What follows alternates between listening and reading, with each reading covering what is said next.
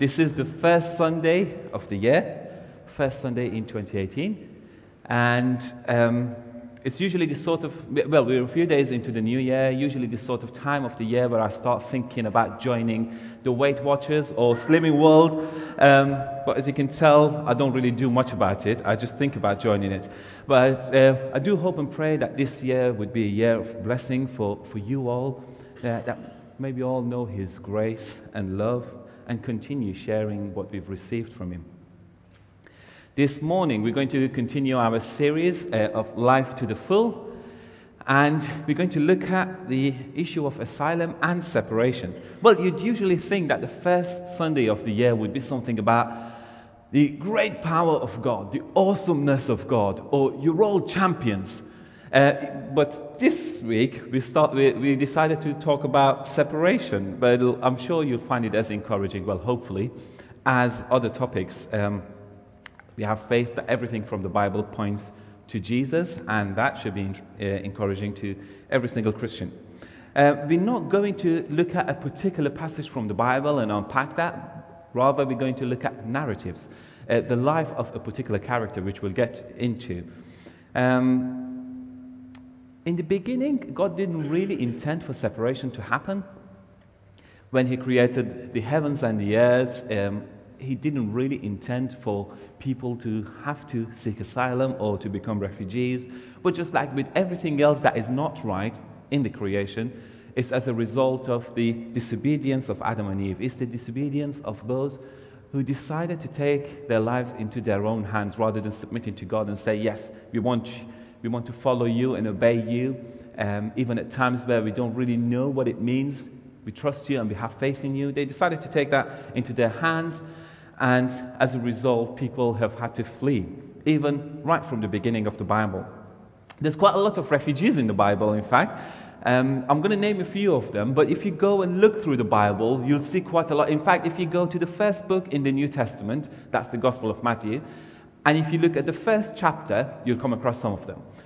But one of the most famous one is uh, King David himself in the Old Testament. He had to go and seek asylum because of Saul. Uh, in, in fact, um, on a number of occasions, and he even had to take his uh, family to another king nearby and say, "Will you look after them? I'm on the run. Um, I'll have to hide. Will you look after my family?" Uh, they, they're not really able to stay where they are. It's not safe for them. Uh, Elijah, King Ahab, if you know him, if you've read the Bible and you've got to King Ahab, you know that he's not the best of kings, particularly uh, when Jezebel is around as well. And Elijah has to run away. And he has to run away from where he, he lived. And at one point, it becomes so hard that he says to God, you just kill me? Because I've had enough. I want to die. It must have been so difficult. Then the next one is Rahab she helps the Israelites and then she goes and seeks refuge with them. She becomes one of them. And then the next one is Ruth, probably one of the most famous ones. She was a Moabite, an enemy of Israel, but yet she decides to go and follow their God and uh, resides amongst the Israelites. And the most famous one of all, Jesus himself. Um, just a couple of weeks ago, we were celebrating his birth. After he was born, there were quite a lot of events that you wouldn't normally expect to happen when a child is born. But with this child, everything's different. Everything's uh, just not normal because it's God Himself amongst us. So he has to run away as an infant to Egypt to seek asylum because his life was in danger, because there was another king who thought his kingdom is threatened by Jesus. And as our good friend Paul Cattrall very often reminds us, that it was, I think, around 1999 when um, three asylum seekers were sat on a bench in Stockton High Street, and one of them stands up, stops the first passerby, and says, I'm looking for a spirit filled, Bible believing church. Can you point me to one? And that person knew one, so he sent the guys to Jubilee. Um, I think we were meeting somewhere else at the time, and that's how it all began. A church of mainly white middle class British people became something that is known as a multicultural church today. In fact, that was a question that Mahvash had of a good friend when we came here. We didn't know him at the time, but uh, we came here thinking that it'd be safe for us. We were experiencing lots of racial harassments. So at one point, we were even thinking of moving somewhere else. We were thinking maybe we should move to a more metropolitan a part of the country where people are used to others from a different culture and background. People are used to seeing others who don't necessarily look or do things in the same way as them. And we were only here for a few months. Um, but Mahvash was in the town doing some work and um, she bumped into this person and she thought, I'm going to ask him. So she asked the same question. And that person turned out to, and, uh, to be Steve Whittington, who was one of the elders at the time here at Jubilee. He's now leading a church in Hull. And uh, so he said, Yes, I know a good church. And uh, he invited us to Jubilee, and it was here when we found out he was actually one of the elders. So we thought, that's a bit biased uh, from you saying, Yeah, I know a good church, but yes, and it was his fault that we came here and we stayed here. Um, and since then, this has been a home to us. So that's how it all began, really, for Jubilee, uh, many years ago when you started welcoming people. Jubilee was one of the first churches in Teesside that started welcoming refugees and asylum seekers. And I'm glad that we're not the only one now, because we've helped quite a lot of the churches around in the area. And that's how it, how it should be. We don't want to be keeping things to ourselves, but rather helping other families, other churches in the area to be welcoming the sojourners in the land. I remember at one point we were invited to a church in Derby. Uh, we, still have a very good relationship with them. Uh, to go and help them uh, with their ministry to refugees and asylum seekers. And at the time, they only had one refugee there. But their vision was bigger than what they could see at the time. They had faith. So they said, Will you come and help us with this? We thought, Yeah, sure, we'll go down. So we had a few trips down there. Um, Andrew Jackson, who now lives in Derby as well, he helped us with the relationship in there. And um, now they're one of the most multicultural churches in Derby.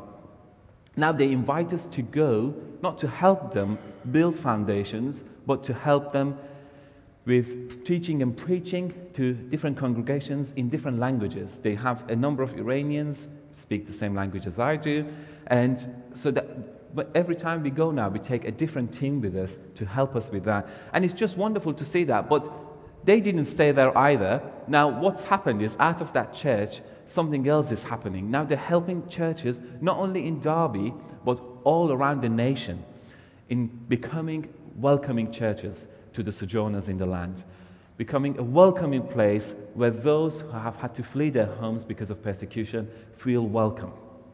And again, Jubilee has had a part to play in that. Now, we've all experienced separation at some point in our lives. If you haven't, um, I'm not going to prophesy, but I'm sure you will. And it's not to, uh, to I'm not being negative, but it's the reality of life. Um, sometimes we're separated from our parents, we're separated from wives or husbands, we lose a loved one, a friend. Um, none of us are immune to it. But this morning, we're going to focus on the ones who are forced to leave and therefore are separated from quite a lot of things from what they called home, from their families, their loved ones, from the place where they had lots of memories. Some of these separations can happen early on in our lives, and sometimes they can happen when we're a bit older. But let me tell you this we're all refugees of something. We're all refugees of something. Sometimes we run away because we're persecuted because of our political opinion, religious beliefs, sometimes even because of our ethnicity, because we were born into a particular people group.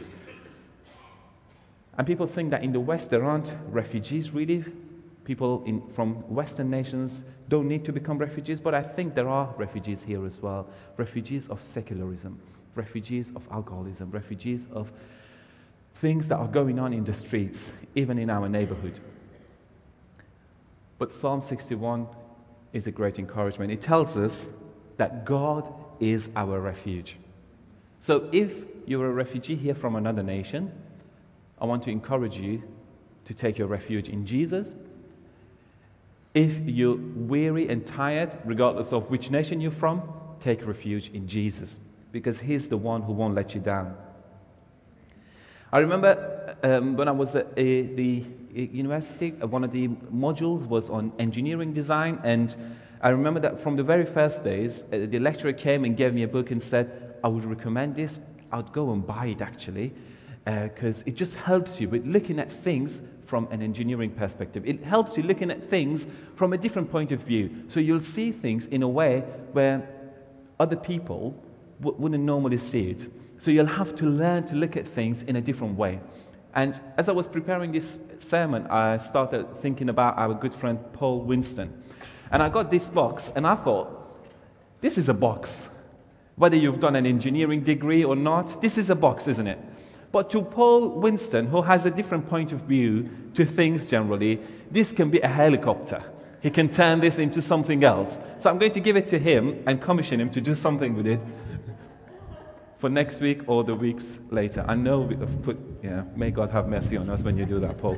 But it just helps us to know that our own view is not necessarily the only view. It just helps us to know that when you look at things, try to take into account the view of others around. But the most important thing for us is to look at things the way that God sees them.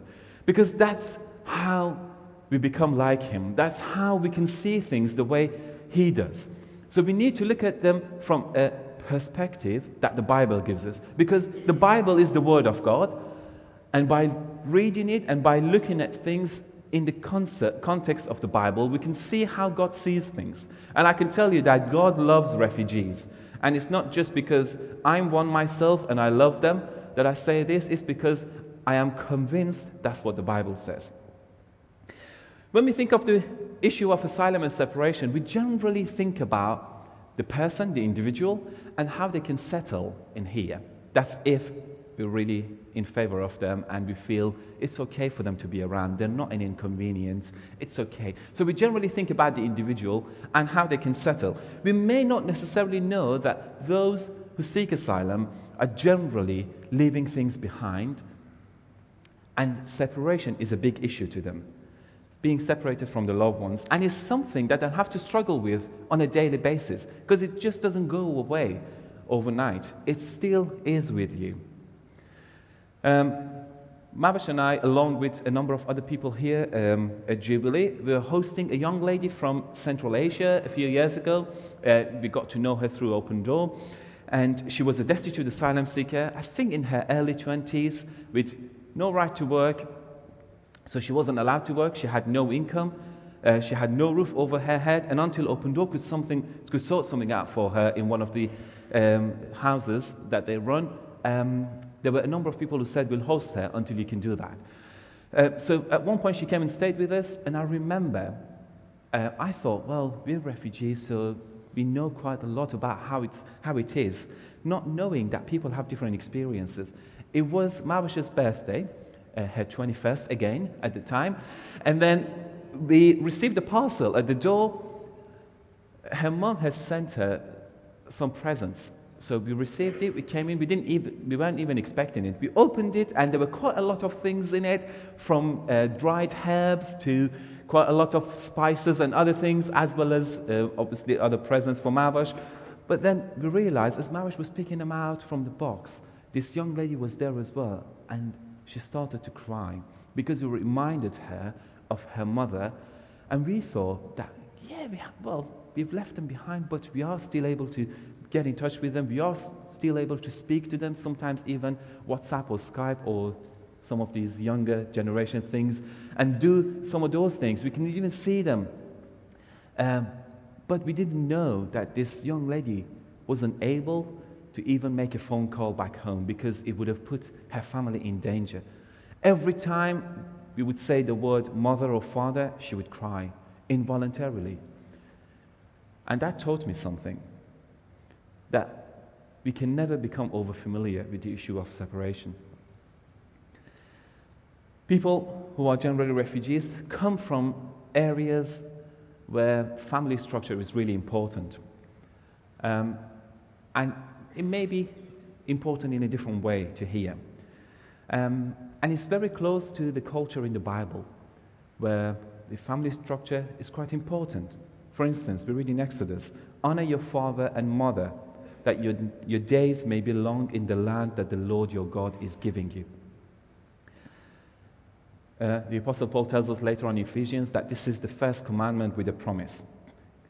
God commands his people to honor the sanctity of marriage by saying, You shall not commit adultery. In Proverbs, we read, My son, keep your father's commandment and forsake not your mother's teachings.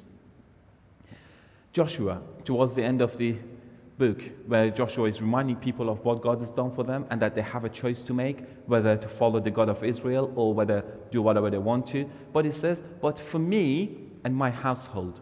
So his decision is not just personal or individual. He says, It's me and I'm making that decision for my household because I'm the head, I'm the one responsible for them. Will follow the Lord. And you can only wish that your children would memorize these verses from Colossians chapter 3 verse 20. Children, obey your parents in everything, for this pleases the Lord. Now I know if there are children here, they would probably hate me for citing this again, but uh, this is what the Bible says. Obey your parents. So there's quite a lot of things to do with the importance of family and the structure of the family. And refugees generally come from areas in the world where family is really important and is quite close. You can probably have experienced it if you've had people who are refugees here, if you've had them round for food, or if you talk to them. Generally, the first thing they would ask you, How's your family?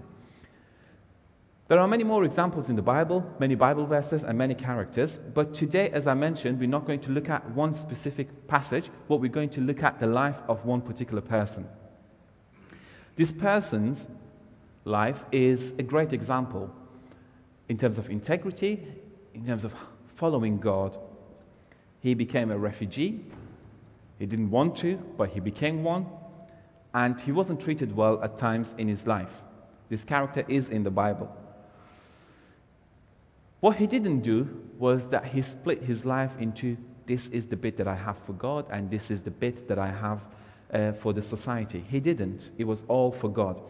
And that's what we often want to do. As a church, we often want to say, This is my life at church on a Sunday.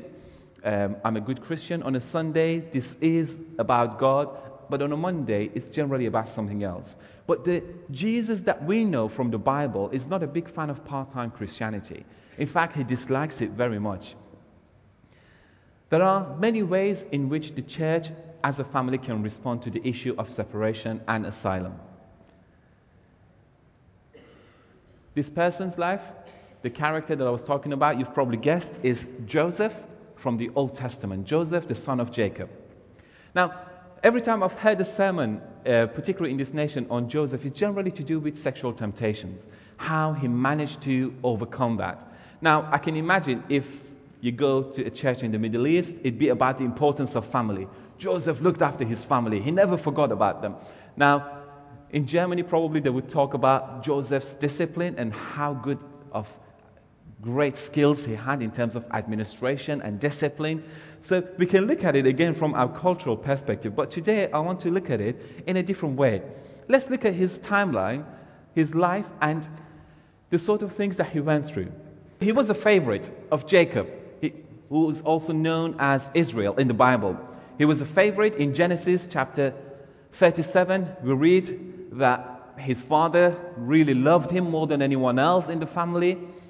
And also, he gave him a robe.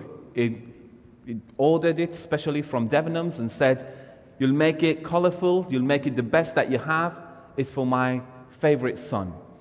So, what that led to was unpopularity because the rest of Jacob's sons saw it and they thought, Who is he? He's not even the firstborn. What sort of rights does he have to get the robe? But also, he has all the love of our father. Our father cherishes him. So that resulted in a bit of hatred from his brothers. So he became unpopular with his brother, but he was really loved by his dad. This unpopularity wasn't just there. They weren't just moaning about it, thinking, oh, he's getting all the best things. He's getting to go on holidays in the Lake District with our dad. He's getting to get the best things, and we're not getting any of it. They decided to do something about it. They thought, well, he's coming now. Maybe we should do something about it. Maybe we should get rid of him for good. What we'll do is we'll kill him, and then we'll just tell our dad that the wolves ate him. Now, there was one of the brothers who thought, this isn't right. He's our blood, and we don't want to kill people. Let's do something. Let's just put him in a pit. He'll stay there. We'll We'll teach him a lesson, and then we'll do something about it later. We'll just tell our dad he's died. He'll learn a lesson. He won't be as proud as he would be. What happens is they beat him, and then they put him in a pit. Then a group of Ishmaelites, a caravan is going probably with lots of camels. They're passing by, and they say, Oh, fancy buying our brother? And they say, Well, how much? 20 shekels probably around lots of hundreds of pounds at the time. So they sell Joseph into slavery. They sell their own brother into slavery. So he goes from being the favorite to the one who is unpopular. And worse than that, he became the slave. He's taken to Egypt, to a land he's not really sure of where it is. He doesn't really know much about them. They have different customs. They probably use different utensils for, to eat food. Their Yorkshire pudding is a bit different from them. The roast chicken is a bit different. They do things in a different way. And as he thought that it can't get any worse, it actually got a bit better for him. But then in Egypt, he became a prisoner. He became a prisoner for no fault of his own. He didn't really do anything, it wasn't his fault, but he was in prison. But even there, he didn't lose his integrity. Even there, he didn't forget about God and God's goodness. He knew that God's hand is at work. Now, so far, you may think, that's me. I've been through all of that. Now, the good news is that God is with you. And if you feel that you've been through that, hang on, because God is there. God is faithful. With Joseph, he was so good, he was a prisoner himself, but the prison guard said, You know what, mate? is the keys. You look after them. I'm going to go home. I'm going to have my lunch, and then I'll have a pudding. I'll have a nap as well because it was in Egypt. The people usually do that. And then I'll come back in the evening. The prison guard knew that if he gives the keys of the prison to Joseph, leaves, and comes back in the evening, everything would still be there. Because this guy was so good at what he did. He had integrity, he had love for God. And if you're a refugee here, I want to encourage you not to forget the love that you have for God. The first and the most famous commandment love the Lord your God. Because out of that, you will love your neighbor. While he was in prison, he helps two guys. He interprets their dreams for them. One is good, one's not so good. But he tells the guy, he says, When you get out, because that's what your dream means, will you help me? And the guy says, Yeah, sure, I'll help you. Yeah, no, yeah, not a problem at all. Yeah, sure. Um, I'm going to sort it out. You'll be out the next day after me. The guy gets out. He forgets about Joseph. So, as he thought it can't get any worse after becoming a prisoner, he's also forgotten. They've forgotten about him. So he's in a nation that he's a foreigner, Every time I say that word, I want to respond to it because I've been called that so many times. But he's a foreigner in Egypt. He's in prison and he's forgotten. What's next? He probably thinks, I'm going to die here. I'm never going to see my dad. I'm never going to see my family. Life doesn't really mean much, but he carries on until he becomes the second person in all of Egypt. How? Because God wanted it, because God had a plan. Through the skills and the giftings that God had given him, he becomes the second person in the whole of Egypt. In fact, the Pharaoh tells him, You can have everything other than my throne. So from now on, you'll do everything that I used to do. I'll just have the throne. I'm king of all Egypt. You're second in charge. You're second in command. You are the one who'd be ruling the whole of Egypt. We often think that by allowing refugees into our land, and I include, that, include myself in that, we are being generous because we're sharing the land with them, we're sharing things with them. But the life of Joseph teaches us that people of Egypt weren't so generous by allowing him in there. In fact, he saved them from famine, he saved them and the generations to come from dying because of the Spirit of God that was on him. So we shouldn't really be proud and think that we are being generous. However, when the next generation and the generations after forgot about Joseph's goodness to them, They started becoming paranoid about the Israelites. They started thinking, who are these people? They're growing even stronger than us. They're more in numbers than the Egyptians here. So we must do something about it. They started thinking in terms of human paranoia. They were thinking, they'll overtake our country, we'll make them into slaves. And then 400 years later, God had to come and intervene. So, this is Joseph. Some of you may think, well, that was thousands of years ago. It's a person in the Bible. Yeah, the times were different then, things were being done different. Um, so, what is it like for someone in today's day to go through the whole asylum process, to leave their home, and to become a refugee? What is it like for someone to run away from their home and to have to go to a land that they're not really so sure of? They don't know the language, they don't speak the language, they don't know the customs. What is it like for them? I'm glad you asked the question because um, I've, I've, I've got some stories ready for us, really, to hear firsthand from those who've experienced a similar thing uh, to Joseph. And you'd be glad to know that it's not me or my own story. Uh, I'm going to ask my good friend Jasem, Elham, and Ali Reza to come forward, please. It's their story. I've asked them to tell us what it was like when they were separated by force. Jasem had to leave and run away. I'll let him tell you the story. And what was it like for them to come and get to know the church? And how did they feel that the church was a family that accepted them, that welcomed them, showed them the love, the love of God? So I'm going to start with Jasem. I may have to borrow your mic, please. And now this has to be um, translated, so I'll be. You can trust me with that. I'll just change the bits that is about me if it's bad, and I'll just tell you. Yeah, I'll, yeah. I'll just um, سلام میکنم صبح بخیر میگم Greetings to you all and good morning. من در تا- تاریخ 5 ده 2012 وارد انگلیس شدم زمانی که به انگلیس اومدم عیسی مسیح را نمیشناختم So I came uh, to England in um, October 2012, and when I came to this country, I didn't know Jesus Christ. سی 11 2012 وارد میدزبرو شدم It was in November the same year when I came into Middlesbrough. و من به یه خانه رو- منو به یه خانه آوردن که چند نفر اونجا زندگی می‌کردن Uh, they took me to a house uh, where it was shared with um, a few others. A few other people were living there. و خیلی واسم سخت بود که با آنها زندگی کنم It was quite difficult for me to live with them and share the house. و با یکی از آنها که ایرانی بود آشنا شدم I got to know one of them who was also Iranian. من از اون خواستم که منو به یک کلیسا معرفی کنه I asked him to take me to a church that he knows of. او هم منو به کلیسای جوبیلی معرفی کرد که روز یک شنبه به کلیسا اومد Um, he told me yes, he knows of Jubilee, and he brought me to Jubilee on a Sunday. دیدم تو کلیسا دارن ورشیپ می‌خونن به جای و جای تعجب بود که با گیتار و رقص خدا رو میپرستیدن I came in and I saw people worshipping, and it was really surprising to me that they were able to worship God with singings of, gui- uh, and with guitar, and they were able to lift up their hands.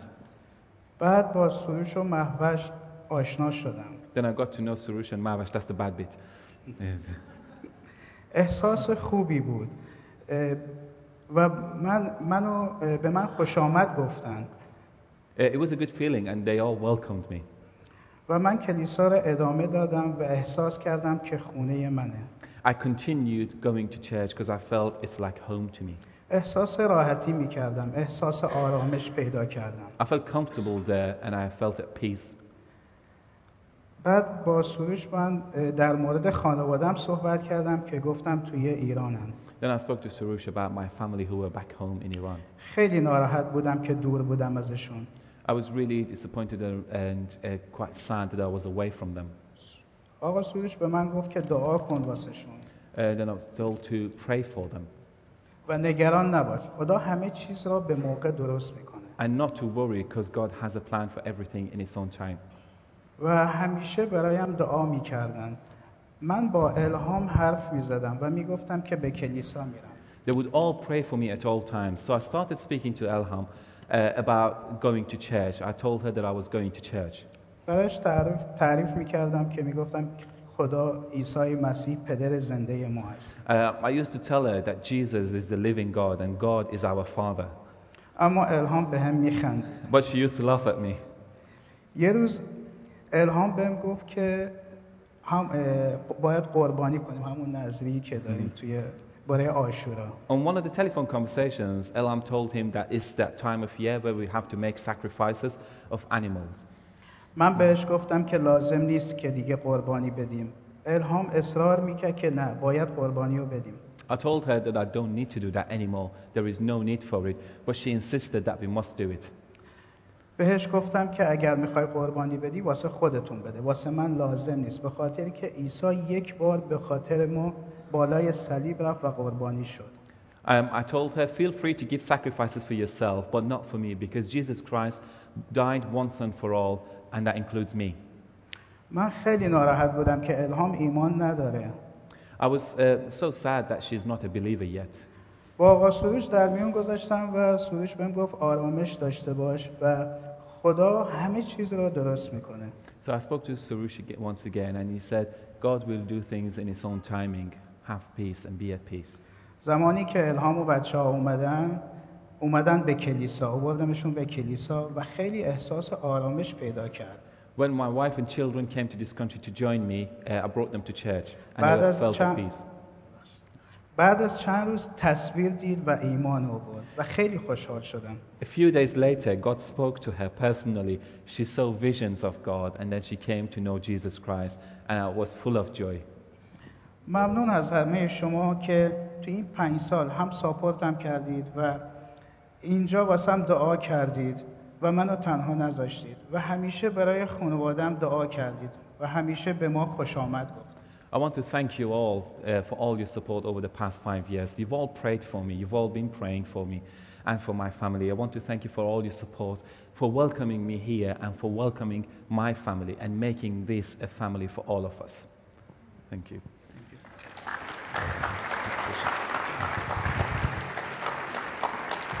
Now, that was Jasam's story, and I thought it's, it's always good to hear the other side of story of somebody who actually was away but not in here, and hear how they felt uh, when they were away, separated by force, and then what happened when they came here together. سلام به همه Greetings to all. خیلی برام سخت بود دوری جاسم با دو تا بچه مخصوصا موقعی که جاسم از مسیحیت برام می‌گفت و ترسم بیشتر می‌شد که خدا رو تو جسم آدم مجسم می‌کردم Uh, it was really difficult for me when Jason was away, particularly with having two children. And the worst thing was that he was talking of Jesus and talking of God becoming a man. It was really difficult for me to picture God as a human being. اما وقتی اندی و جی رو تو ترکیه ملاقات کردم نظرم کلا در مورد آدم های مسیحی تغییر کرد و قشنگ روزنه امید رو حس کردم ولی هنوز ایماندار نبودم But when I first met uh, Christians, it was um, in Turkey. I met Jill and Andy, and that changed my whole perspective on Christians. I felt at, at ease with them, and I felt that they are different. وقتی اینجا اومدم از تمام جدایی و مشکلات زندگی مثل پرنده نا پرواز نداشتم ولی جاسم از روز اول تشویق می‌کرد که با خانواده کلیسایی باشیم و همیشه از آرامش و اتحاد برام می‌گفت When I first came here, the first few days it was like a, a, I was like a bird with broken wings because I'd been under a lot of pressure because of the separation. I wasn't able to do anything. But Jassim encouraged us and he said, Come and meet the rest of my family. Come and take part in the church life with me. Jasim gave me the, uh, this uh, opportunity to choose for myself. و وقتی اومدم کلیسا افراد برای من دعا کردند که حتی می‌گفتم برای دعا بیاز با ذوق می‌رفتم با اینکه هنوز مسیحی نبودم When I came in, people started to welcome me and they prayed for me. And every time they would say, Can we pray for you? I would, I would go in with open arms, although I wasn't a Christian yet. و افراد برای من نبوت می‌کردن هلن برای من نبوت کرد برای من تشویق کننده بود وقتی اومدم جوبیلی People would give me encouraging words, they would give me prophetic words, and Helen brought a prophetic word that was really encouraging to me at the time. خیلی افراد من رو به اسم میشناختن با اینکه من هنوز اونها رو نمیشناختم There و were, sorry. There were many people around that I didn't know, but they knew me and they knew me well. I didn't even know their names. و بعدها متوجه شدم که برای دعاهایی که در ایران بودم برای من دعا می‌کردن و من رو میشناختن It was later on that I found out when I was still in Iran, they were praying for me. They knew me even when I wasn't here. و الان وقتی به قبل نگاه می‌کنم که چقدر دعاهای من و بچه محافظت می‌کرد دلیل اتحاد به عنوان خانواده وقتی به انگلیس اومدیم Now, when I look back, I can, I can see that these prayers were really helping us at difficult times. They were a protection for us, and particularly when we came in to be reunited here in this country. اون اتحادی بود که کلیسا پیدا کردیم اون رابطه مادر و فرزندی نزدیکتری که حتی با پسر بزرگم علی رضا پیدا کردم نتیجه دعاها بود This reunion didn't um, happen ve- very easy. It, w- it wouldn't have been as easy without your prayers. It was in here that I was able to reconnect and be reunited, even with my own son that was with me. Um, and it, it was there that our relationships um, came to, to a better place. با کمک دعاهای افراد اه، باعث شدیم که به عیسی ایمان بیاورم و با تصویرهایی که دیدم ایمانم روز به روز قوی تر شد It was your prayers that really helped me on my journey. And it was through God Himself speaking to me that I was able to give Him my life. تا به خودم اومدم دیدم پر از گناهم با اینکه از بکگراند اسلام اومده بودیم خدا رو پرستش می‌کردم در حد نور خدا رو میشناختیم Um, it was there that I realized how sinful my life uh, was. Although I came from an Islamic background I, and I thought I, I know God, I didn't really know Him. و تجسم خدا و تجسم خدا رو در جسم آدم گناه می‌دونیم I used to think that to say for, that God can become a human being, for God to live in a human being, is sinful. ولی این کافی نبود مثل این میمونه که یه قطره آلوده وارد یه بطری آب بشه که آب بشه این بطری پر آب نیاز به دستگاه تصفیه آب داره I was thinking that by just believing Him, I may be able to be free, but I knew that it wasn't enough. It was like a drop of water in a polluted bottle of water. که مثل روز اول آب گوارا بشه Uh, it cannot ma- make or turn the water into um, clear water. منم احساس کردم که کلیسا و ایمان به عیسی باعث میشه رابطه بین من و خدا رو مستحکم تر کنه It was my faith in Jesus that allowed me this relationship with God the Father, and it was through the support of the church that I'm able to uh, maintain that. و این کلیسا هست که مثل دستگاه تصفیه کنه آب میمونه. فقط ایمان داشته باشیم به عیسی خداوند مهربان. It was through the church that it was it, it, that acted like a filter for me, my thoughts, and my relationship with God. And it's through knowing Jesus that you can have full life in Him. ممنون از همه شما Thank you to all.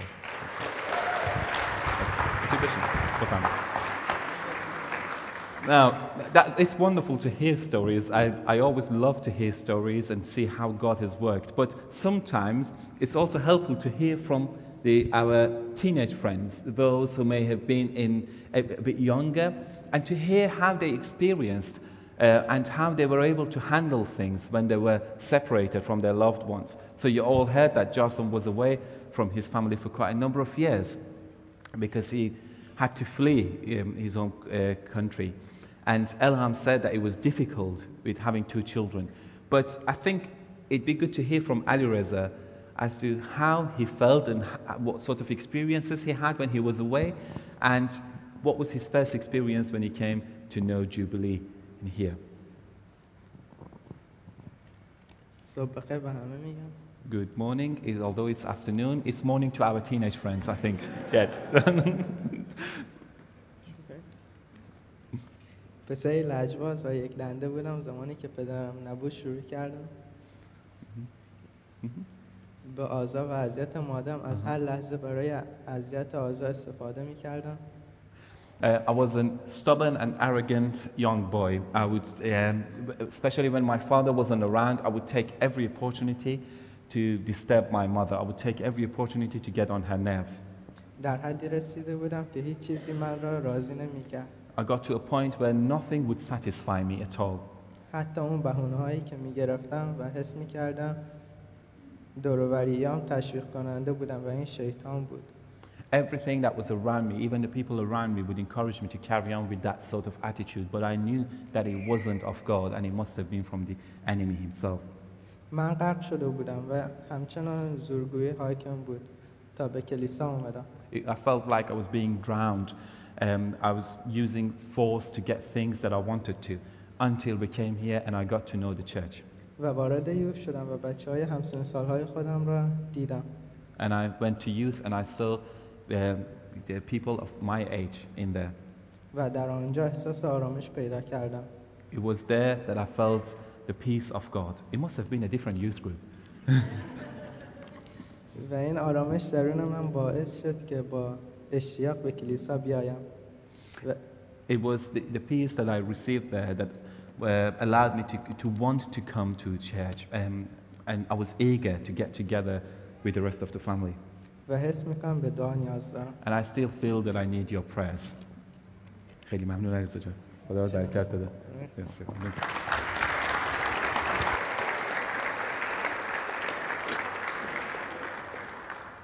Wonderful, great. Um, it's, it's always good to hear stories um, firsthand of um, what God has done in the lives of people. But I think the common theme in there was the goodness of God, but also the prayers of people here. So I want to encourage you to start praying, and we're going to do it now together. We're going to do it a bit differently. If I could ask the band to come up, please. If you were born in this nation, can I ask you to stand up, please?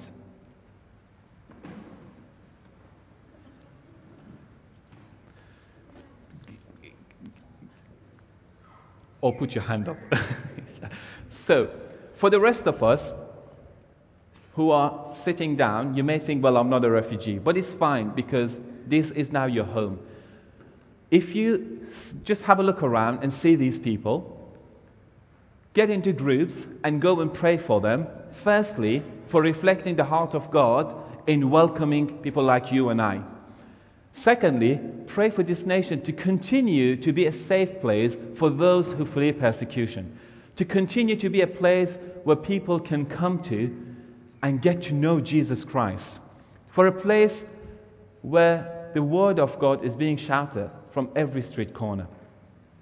And then I want to encourage you guys from this nation to pray for those who are not from this nation, but God has made this a home to them and to me. Pray for God's blessing on them and pray that they would help us as a family in reaching this nation and the nations.